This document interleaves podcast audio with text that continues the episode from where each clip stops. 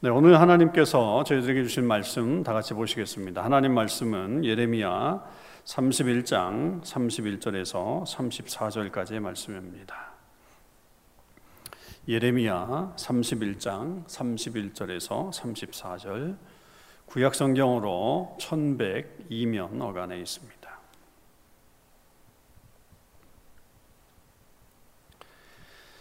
저와 여러분이 한 절씩 교독으로 하나님 말씀 읽으시겠습니다.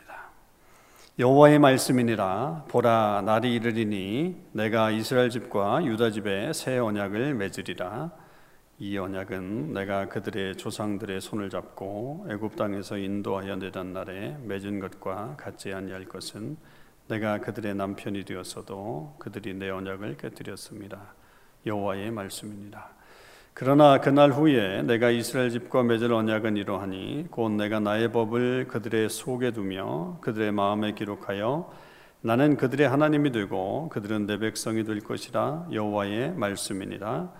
그들이 다시는 각기 이웃과 형제를 가르쳐 이르기를 너는 여호와를 알라 하지 아니하리니 이는 작은 자로부터 큰 자까지 다 나를 알기 때문이라 내가 그들의 악행을 사하고 다시는 그 죄를 기억하지 아니하리라 여호와의 말씀이니라. 아멘. 할렐루야. 아, 우리가 어떤 심한 고통을 당하게 되면 아, 늘 아, 이것에 대한 관심이 하나 생기는데 이 고통이 언제 끝날 것인가 하는 아, 그런 관심이죠. 지금 우리가 겪고 있는 이 팬데믹 코로나 바이러스 현상도 마찬가지입니다. 처음 시작할 때 우리는 지금의 이 상황을 전혀 예상하지 못했습니다. 몇 주만 지나면 아, 괜찮아질 거라고 생각을 했었고 아, 그렇게 되면 예배도 다시 드릴 수 있을 거라고 그렇게 생각을 했었습니다. 그러다가 아예 뭐 한두 달만 지나면 또 괜찮아지겠지라고 하는 생각을 했었던 적도 있습니다. 그런데 지금 우리는 거의 6개월을 지나오고 있는 아, 계속되는 이 바이러스의 공포 속에 지나가고 있습니다. 지금도 그러나 우리는 여전히 계속 기대하고 있는 마음은 아 이게 그래도 한두 달 안에 끝났으면 하는 그런 마음이 우리 안에 있죠. 아니면 올해 연말이면 그래도 다 끝나고 또 내년서부터는 또 새롭게 이렇게 시작했으면 좋겠다 하는 그런 마음도 분명히 우리 마음속에 계속되는 기대감들이 있습니다. 그러나 아, 들려오는 소식들은 그렇게 만만치가 않습니다. 우리에게 우리의 생각이나 기대만큼 쉽게 이루어지지 않을 것이라고 하는 그런 소식 때문에 사실은 우리 마음이 매우 힘든 지금 아, 그런 상황이라고 볼 수 있습니다. 그럼에도 불구하고 아, 분명한 것은 이 상황도 끝이 온다라고 하는 사실입니다. 그 다음에 또 어떤 다른 것들이 우리를 기다리고 있을지는 몰라도 아, 분명 이 상황은 끝이 오게 될 것입니다. 우리가 읽고 있는 이 본문, 이 예레미야 시대에도 마찬가지였습니다. 예레미야는 예루살렘의 멸망 그리고 자기 동족의 포로됨 이런 것에 대해서 예언을 하면서 아, 어려움을 많이 겪었다. 그렇게 지난주에 말씀을 드렸죠. 그 말씀을 비롯해서 성경 곳곳에 그런 어려움들이 아, 발견이 됩니다. 그러나 예레미야서가 아무리 예루살렘의 멸망과 이스라엘 백성들의 포로에 대한 어떤 이야기로 쓰여져 있다고 하지만 그것만으로는 끝나지 않고 있다는 사실입니다. 그 속에서 주옥과 같은 하나님의 소망의 이야기들이 숨겨져 있기도 합니다. 그것은 그들이 겪는 고난이 끝이 있다라고 하는 사실을 분명히 아, 가르쳐 주고 있는 그런 말씀인 거죠. 언젠가는 그들의 고난이 끝나게 될 것이고 하나님이 주시는 놀라운 축복의 시간들이 그들에게도 찾아올 것이라고 하는 그런 소망을 갖게 해주는 그런 말씀들입니다. 우리 역시 이 하나님이 주시는 소망의 끈, 이 끈을 절대로 놓지 말고 끝까지 우리가 인내하면서 아, 마침내 우리에게 주시는 그 하나님의 복된 날을 아, 계속해서 소망할 수 있는 그런 믿음이 있길 바랍니다. 오늘 본문은 그런 소망을 아주 잘 드러내주고 있는 아주 유명한 구절이죠. 그러니까 예레미야서에서뿐만 아니라 성경 전체에서도 아주 중요한 말씀으로 취급되는 그런 본문입니다. 이 본문에서 어, 우리가 아주 중요한 단어를 좀 하나 찾아본다고 한다면 그것은 바로 언약이라고 하는 말입니다. 31절을 보면 하나님께서 이제 때가 되어서 이스라엘과 유다 집에 새 언약을 맺으실 것이다라고 선언하는 그 말씀으로 이 본문이 시작이 되는데요. 여기서 이 새로운이라고 하는 새 언약의 새로운이라고 하는 이 말에도 큰 의미가 있지만 사실은 그 새로운이라고 하는 말보다 더 중요한 말은 언약이라고 하는 말이겠죠. 언약이라는 말은 뭐 쉽게 얘기하면 약속이라는 말로 우리가 바꿀 수 있습니다만 단순히 약속만을 의미하지는 않습니다. 그 언약이라는 말은 약속을 좀 더 이렇게 넘어서는 그런 의미가 있는데 그 계약, 계약한다. 두 사람이 어떤 저기를 놓고 계약한다라고 하는 그 의미도 포함되고 그 이후에 그 계약을 지키지 않을 때에 나타나는 어떤 보상이나 처벌 뭐 이런 것까지도 포함하는 아주 포괄적인 그런 의미를 가지고 있는 것이 언약이고 그만큼 이 중요한 단어가 아, 이 언약이라는 말입니다. 언약은 아, 두 사람 사이에 맺는 어떤 관계를 의미하는데 이것이 하나님과 이스라엘 백성 사이에서도 존재하고 있었다는 것입니다. 그런데 사실 하나님은 사람들과 굳이 언약 관계를 맺지 않으셔도 되는 분입니다. 굳이 그럴 필요가 없으세요. 그러니까 그럼에도 불구하고 하나님이 사람들과 언약을 맺으신 이유는 뭐냐면 언약을 맺으심으로 인해서 오히려 사람들을 축복하시기 위해서 언약이라는 제도를 아, 하나님이 아, 이 하나님과 우리의 관계 속에서 가지고 들어온 것이죠. 그러니까 사람들이 아, 하나님에 대해서 생각을 할 때 우리가 그냥 막연하게 생각할 수 있는데 하나님께서 언약하셨다라고 하는 그 말씀이 있으면 그 언약을 생각하면서 아 우리가 이렇게 하면 하나님께서 이렇게 해주신다라고 하는 언약이 분명히 존재하고 있기 때문에 그 하나님의 복에 대해서 더 확신을 갖게 될 수 있습니다. 그런 면에서 어, 이 언약은 하나님과 인간의 언약은 우리를 위한 그런 축복의 수단이 될 수 있다는 사실이죠. 이런 언약을 받은 사람들이 구약 성경에는 많이 나옵니다. 뭐 노아를 비롯해서 우리가 잘 아는 아브라함, 그리고 이어서 어, 출애굽한 아, 이스라엘 백성들 모세를 포함한 출애굽한 이스라엘 백성들과 맺은 언약 그리고 그 유명한 다윗과의 어떤 언약 이런 모든 인물들이 다 하나님과의 언약 관계 속에서 있었죠. 물론 이것이 이제 신약으로 내려와서는 예수 그리스도를 구주로 믿는 주님으로 믿는 우리들에게까지도 이어지고 있습니다. 그러니까 그러니까 이 언약이라고 하는 것은 성경을 관통하고 있는 아주 중요한 그런 개념들이고 이 하나님의 사람들은 결국 하나님과의 어떤 언약 관계를 통해서 장래 삶에 대한 어떤 확신과 약속을 받게 되는 아주 중요한 도구가 된다는 것을 우리는 알게 됩니다. 그런 하나님의 언약이 이제 다시 아, 맺어지게 되는 장면이 오늘 본문에 나오는 겁니다. 그래서 새 언약 이렇게 표현을 한 거죠. 그렇다고 한다면 새 언약이라고 하는 표현이 있다고 한다면 이것에 반대되는 개념이 있겠죠. 옛날의 개념이 있는 거겠죠. 그게 바로 옛 언약이 있었다라고 하는 그런 말씀입니다. 이제 그것의 내용이 32절에 나옵니다. 이 언약은 내가 그들의 조상들의 손을 잡고 애굽 땅에서 인도하여 내던 날에 맺은 것이다라고 분명하게 이 옛 언약에 대해서 말씀하시죠. 이것은 신의 선 언약 이게 분명합니다. 그러니까 모세를 통해서 모세를 시내산 꼭대기로 부르시고 모세에게 십계명을 주시고 또 십계명을 포함한 하나님의 약속들을 주셨던 그 하나님의 언약이 바로 지금 하나님께서 말씀하신 옛 언약이라고 하는 거죠. 그러면 아, 이미 그 언약이 있었음에도 불구하고 왜 하나님은 새 언약이 된, 새 언약을 주시는가? 그 옛 언약은 뭔가 문제가 있었던 것인가? 그렇기 때문에 새로운 것을 주시는가? 이제 우리가 그런 이제 어떤 의문들이 생기게 되는 거죠. 그런데 이렇게 하나님께서 새 언약을 말씀하신 이유가 있어요. 그게 뭐냐면 32절 후반절을 보면 그 언약을 이스라엘 백성들이 파기해 버렸기 때문이다라고 말씀합니다. 그러니까 하나님과 맺은 언약을 이스라엘 백성들이 깨뜨려 버린 것입니다. 그 깨뜨린 관계를 마치 하나님은 뭐로 표현하셨냐면 남편과 아내의 관계로 설명을 하시죠. 그래서 내가 그들의 남편이 되었어도 그들이 내 언약을 깨뜨렸다. 아, 이렇게 설명을 해주시고 아주 밀접한 관계에 있었는데도 불구하고 부부 관계와 같은 그런 밀접한 관계에도 불구하고 그것이 깨져버렸다라고 하나님께서 그렇게 말씀하시는 거죠.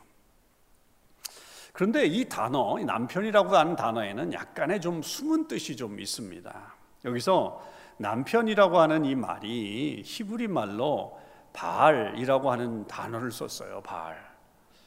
이 바알은 여러 가지 뜻이 사실은 있습니다. 이 남편이란 뜻은 분명히 있고요. 이 바알이란 뜻에는 주권자 혹은 또 주인 예, 이런 뜻이 있죠. 그런데 우리가 알고 있는 바알 그것은 뭡니까? 아, 우리가 가장 잘 익숙하게 알고 있는 바알은 가나안의 신을 얘기하죠. 가나안의 신으로서 더 유명합니다. 그러니까 이스라엘이 하나님을 버리고 우상을 섬겼다라고 했을 때 그 우상의 가장 주된 그 우상이 바로 바알이라고 하는 신이었다라고 하는 것을 우리는 성경을 통해서 아주 접하게 됩니다. 그러니까 이 말씀 속에서 지금 아, 하나님은 뭐라고 말씀하시냐면 진정한 바알이 누구인가를 말씀하시고 계는 것처럼 느껴져요. 물론 하나님이 그 우상을 섬기는 그 바알과 같은 그런 바알은 아닙니다만 그 용어를 가지고 들어와서 그렇게 표현하고 있는 거죠.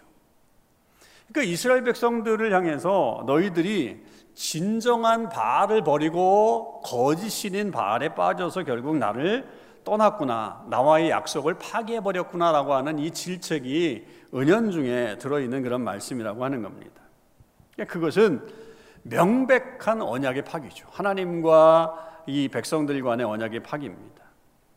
하나님께서 시내산에서 이스라엘 백성들과 언약을 맺으실 때에 가장 으뜸이 되는 그 언약 중에 가장 으뜸이 되는 것이 무엇이었습니까? 그것은 하나님 외에는 다른 신이 없다.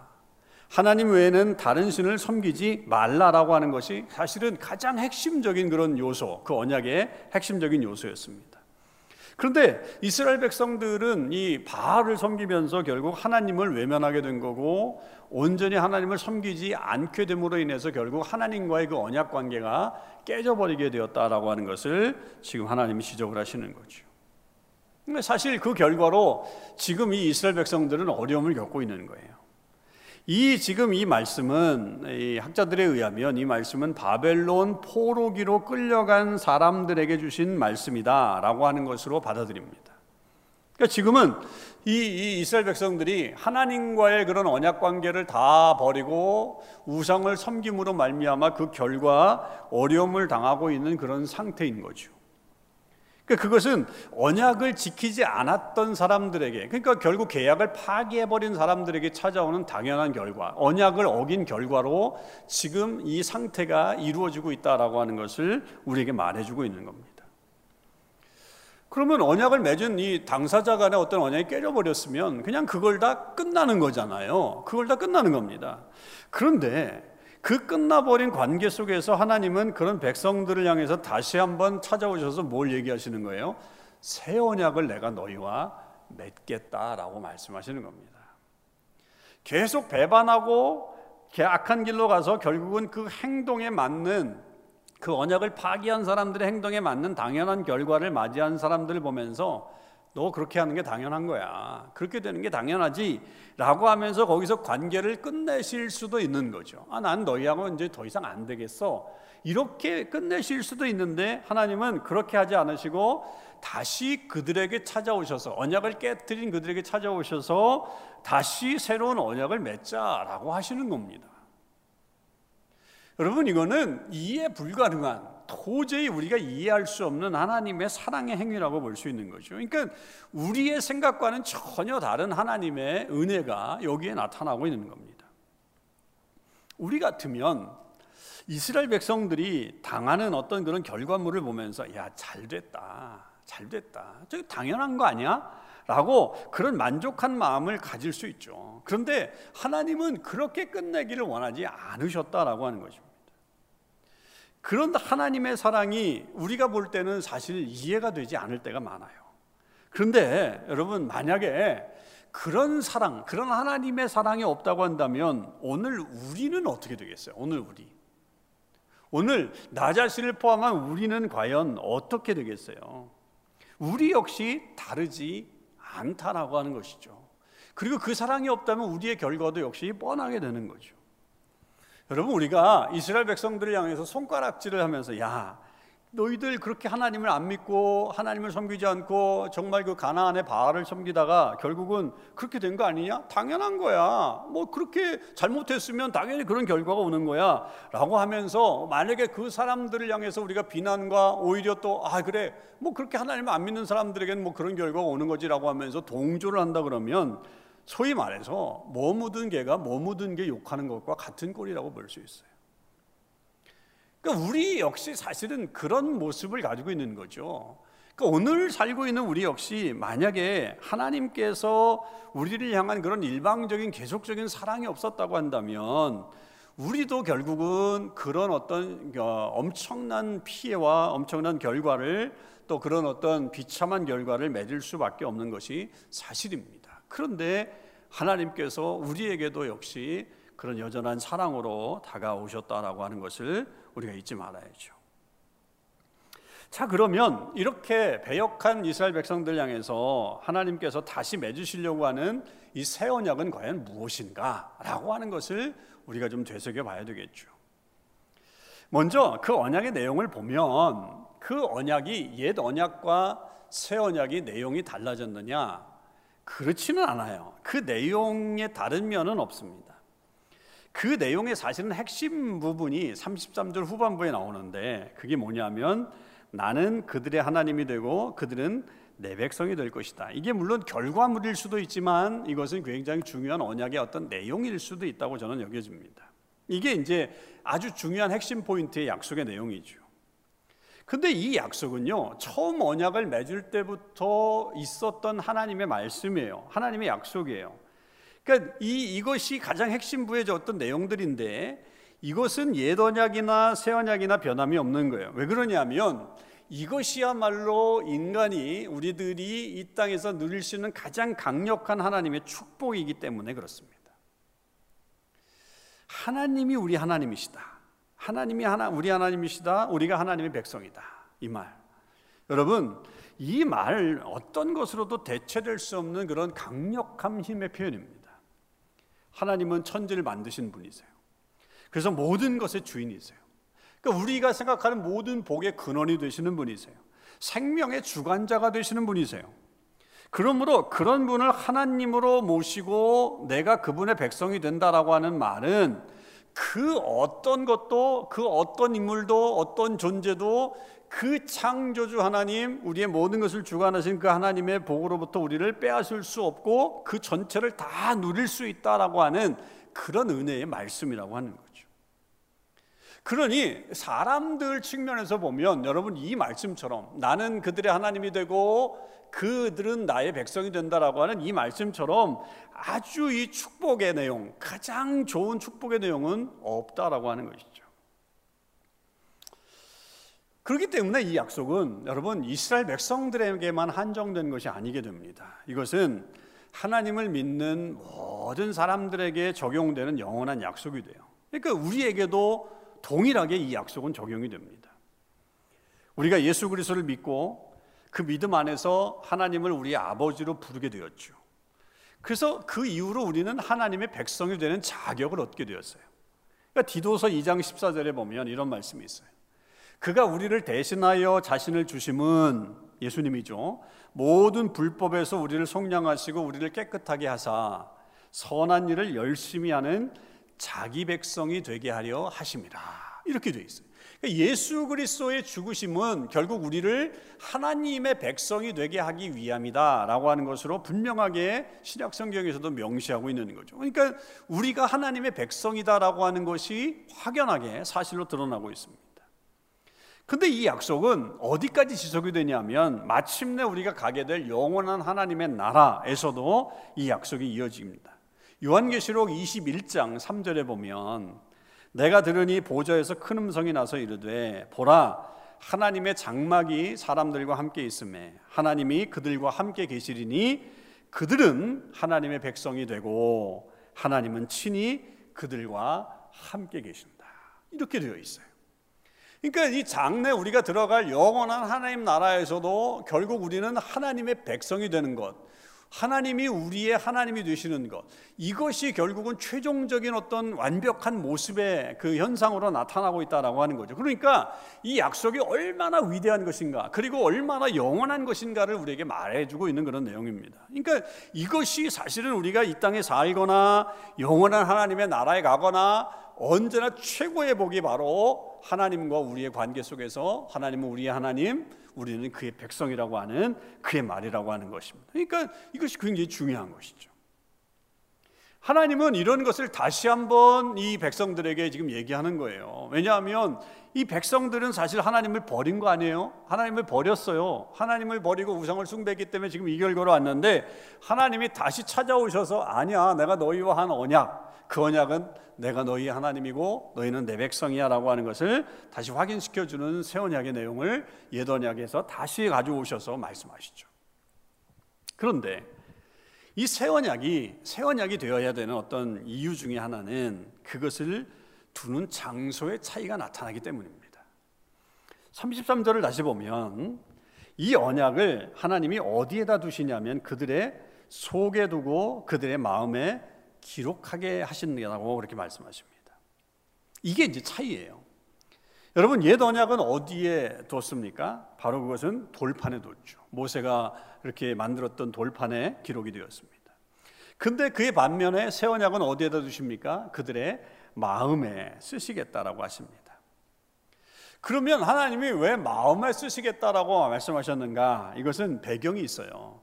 이 예레미야 17장 1절 그 앞부분에 가보면 사실은 이런 말씀이 있는데 유다의 죄는 금강석 끝 철필로 기록되되 그들의 마음판과 그들의 재단 뿔에 새겨졌거늘 이런 말씀이 있어요.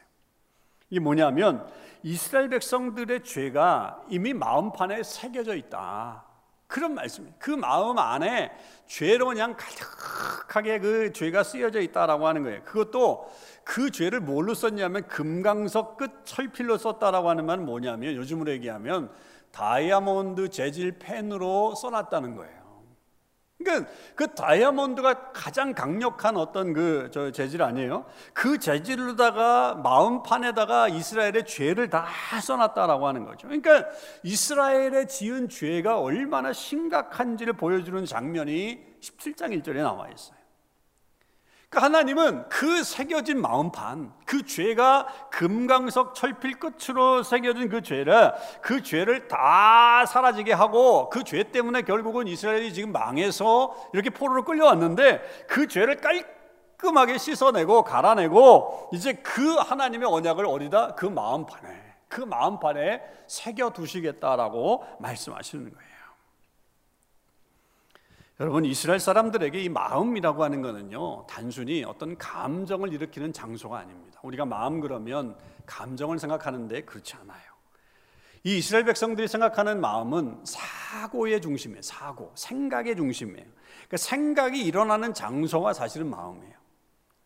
그러므로 하나님께서 마음의 언약을 내 언약을 새로운 언약을 두시겠다라고 하는 것은 뭘 얘기하냐면 그들의 근본적인 변화를 지금 요청하고 계신 겁니다. 그들의 근본적인 변화.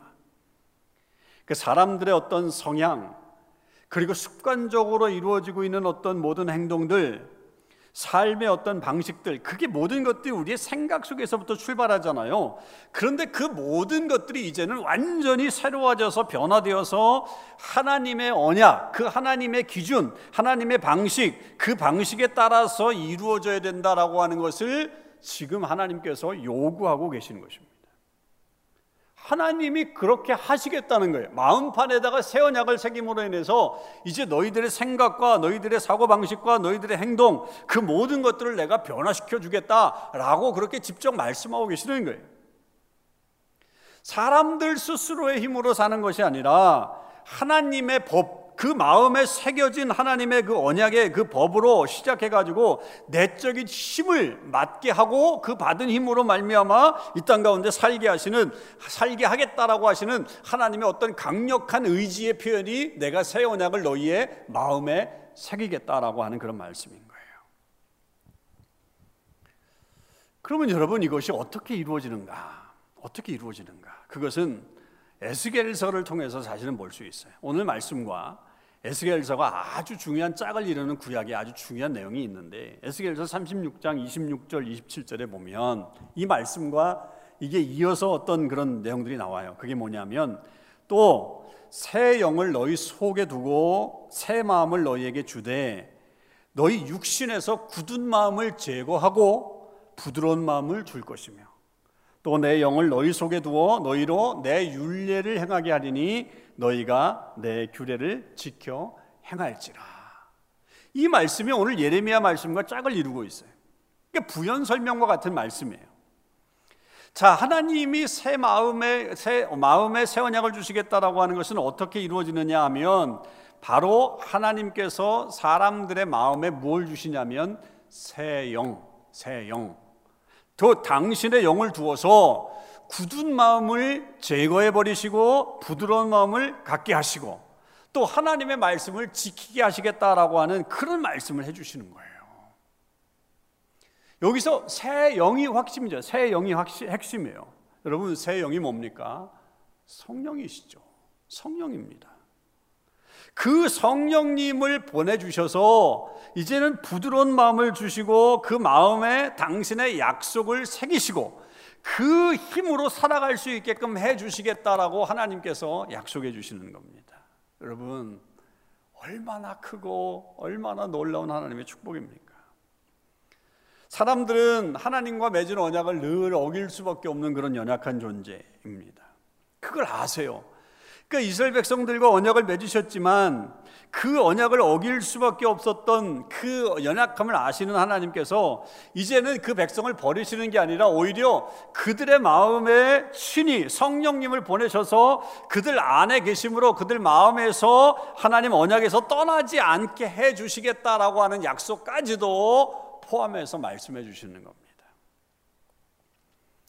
여러분 이것이 오늘 우리에게도 해당이 되죠. 바울도 이렇게 얘기를 했어요. 너희는 너희가 하나님의 성전인 것과 하나님의 성령이 너희 안에 거하시는 것을 알지 못하느냐. 하나님의 성령이 너희 안에 거하시는 것을 알지 못하느냐. 우리가 예수님을 우리의 구주로 믿고 살 때 우리 안에 성령님이 머무시게 됩니다. 성령님이 찾아오시게 되죠. 그리고 계속해서 그 성령님으로 말미암아 우리는 하나님의 길을 따라서 가게 됩니다.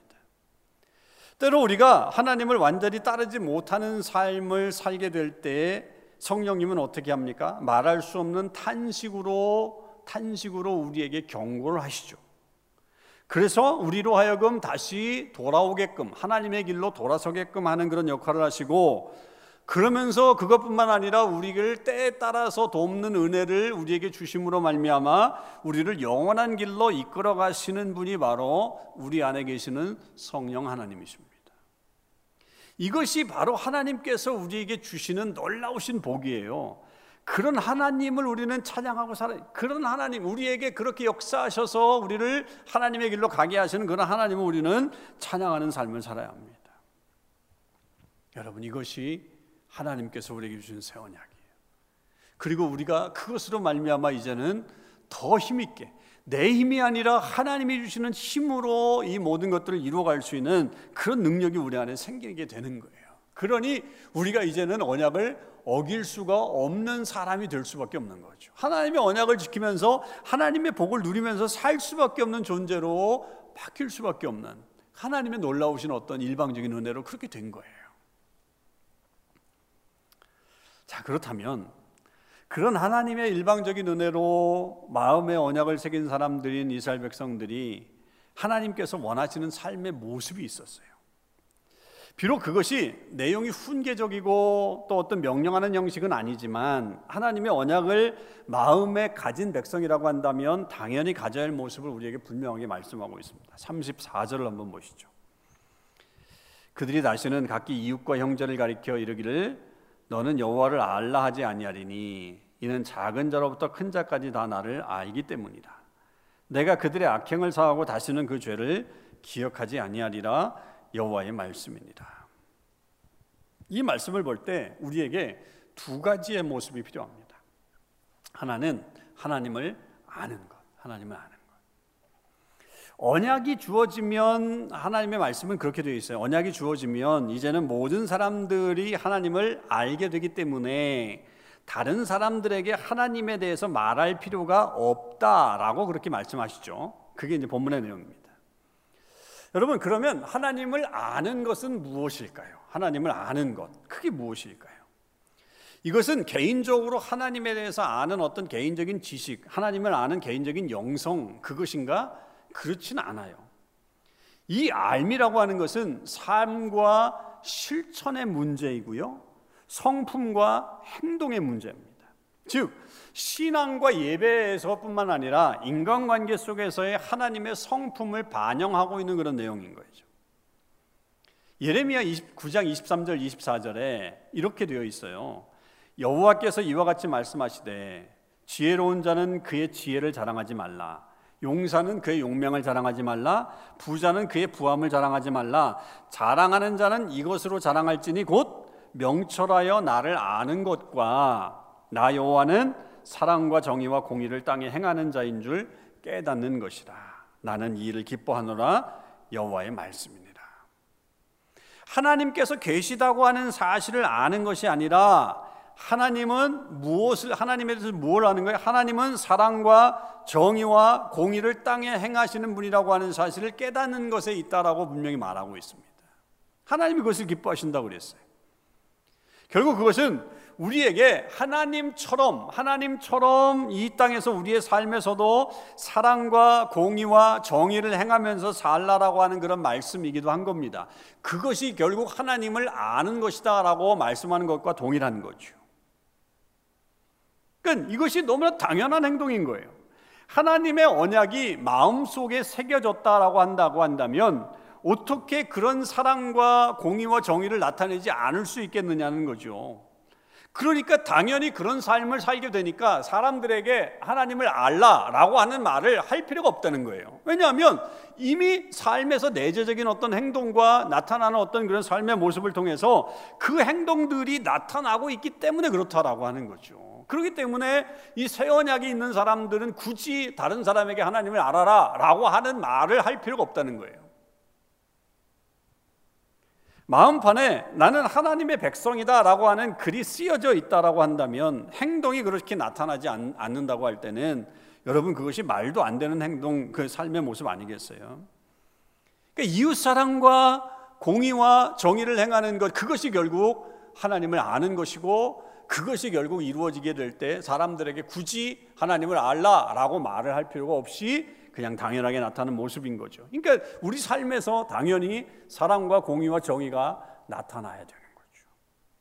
그것이 우리에게 원하시는 삶이죠. 또 한 가지는 죄를 멀리하는 삶이에요. 죄를 멀리하는 삶. 하나님은 언약을 새기시면서 악행을 사하고 죄를 기억하지 않으시겠다고 선언하십니다. 이게 하나님의 어떤 말씀이에요. 이건 하나님이 잊어버리시겠다. 이건 다 모든 것을 용서해 주겠다. 그런 말씀이기도 하지만 그렇다고 한다면 여러분 우리의 행동은 뭐겠어요? 당연히 우리는 죄를 짓지 않아야 되겠죠. 죄를 짓는 삶을 살지 않아야 하는 것이 너무나 당연합니다. 하나님께서 우리를 사랑하셔서 더 이상 우리의 죄를 기억하지 않으시고 그것을 용서해 주시겠다라고 말씀을 하셨어요. 이게 하나님의 약속인 거예요. 새 언약을 가진 사람에게 주신 약속인 거예요. 그렇다면 여러분 우리가 얄팍한 생각을 가지고서 아 내가 죄를 지어도 하나님 또 용서해 주시겠지. 그런 마음을 가질 수 있잖아요. 그건 아니죠. 여러분 그것은 아니죠. 그거는 결국 하나님을 속이려고 하는 것밖에 되지 않는데 하나님은 결코 속지 않으십니다. 그런 마음으로 우리가 죄 가운데 계속 거하게 된다면 그 결과는 너무나도 뻔하고 비참한 결과가 나오는 거예요. 우리는 그 죄를 멀리 해야 되는 거죠. 하나님은 우리 마음에 금강석 철필로 써진 죄를 깨끗이 깨끗이 지워 주신 분이세요. 그 위에다가 당신의 언약을 말씀을 새겨 주신 분이세요. 그렇다고 한다면 여러분 우리는 이제는 그 말씀대로 살아서 죄를 단절하고 사는 삶이 우리에게 필요한 거예요. 그 하나님의 말씀 위에 자꾸만 또 죄를 덧칠하려고 하면 안 된다는 거죠. 죄를 그 위에다 더 씌우려고 하면 안 된다는 겁니다. 하나님의 눈을 속이려고 하면 안 된다라고 하는 거죠. 여러분 그런 것에 우리의 삶을 낭비할 필요 없어요.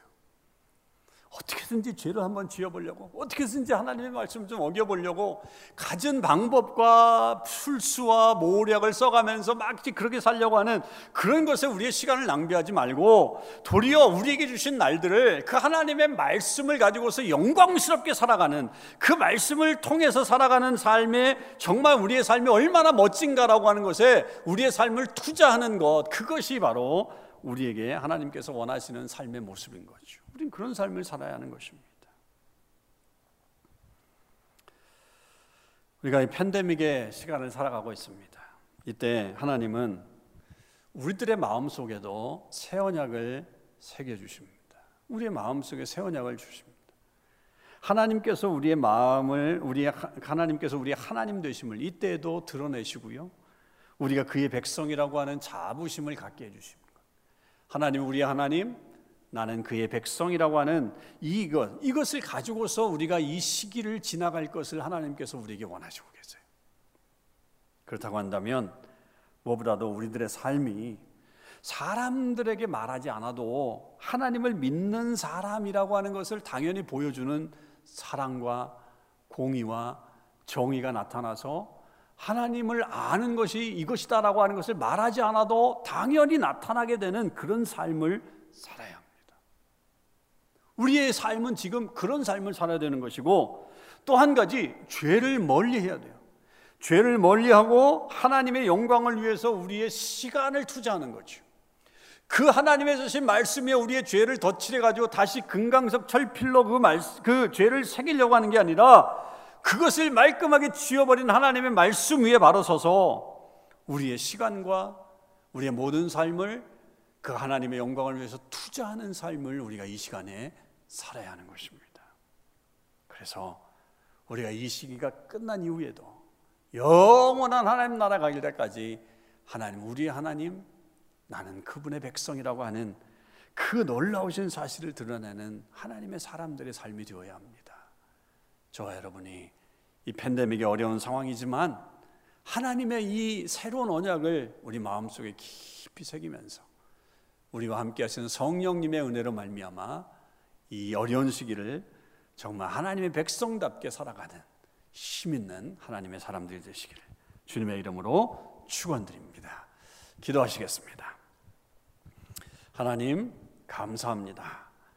저희들에게 하나님의 은혜를 다시 한번 깨닫게 하셨습니다. 하나님은 패역한 이스라엘 백성들을 찾아가셔서 내가 이제 새로운 언약을 너희의 마음에 새기겠다라고 말씀하십니다. 우리 같으면 언약을 깨뜨려 버린 사람들에게 찾아가지 않습니다. 잘 됐다고 고소하다고 그렇게 얘기하면서 우리는 그저 박수를 칠 수도 있겠지만 주님은 다시 한번 그런 백성들을 찾아오셔서 나는 너희의 하나님이 되고 너희는 나의 백성이 될 것이다라고 약속의 말씀을 주십니다. 그 하나님의 사랑을 받은 것은 이스라엘 백성뿐만 아니라 오늘 우리에게도 동일하게 나타나는 은혜인 것을 믿습니다. 그런 약속이 우리 마음속에 새겨져 있사오니 아버지 하나님 우리가 하나님을 아는 것, 하나님을 나타내는 것에 우리의 삶을 치중하게 하시고 그래서 우리의 삶이 우리의 말로 굳이 말하지 않는다 할지라도 사랑과 공의와 정의가 행해지는 삶이 되게 하시고 무엇보다도 이제는 죄를 떠나 죄에서 멀리 떠나 오직 하나님 앞에 영광 올려드리는 삶을 살게 되는 그런 삶이 우리 가운데 나타날 수 있게 해 주시옵소서. 하나님의 어려운 시기 하나님과 함께 날아오르면 우리가 이 어려운 시기도 능히 극복할 수 있음을 믿사오니 아버지 우리가 낙심하지 않고 인내하며 끝까지 승리하며 살아가는 주의 백성들이 되게 해 주시옵소서. 감사와 영광을 올려드립니다. 영원히 함께 하실 주님을 믿사오며 우리 주님 예수 그리스도 이름으로 기도하옵나이다. 아멘. 우리 마지막 찬양 370장을 다 같이 찬양하시겠습니다.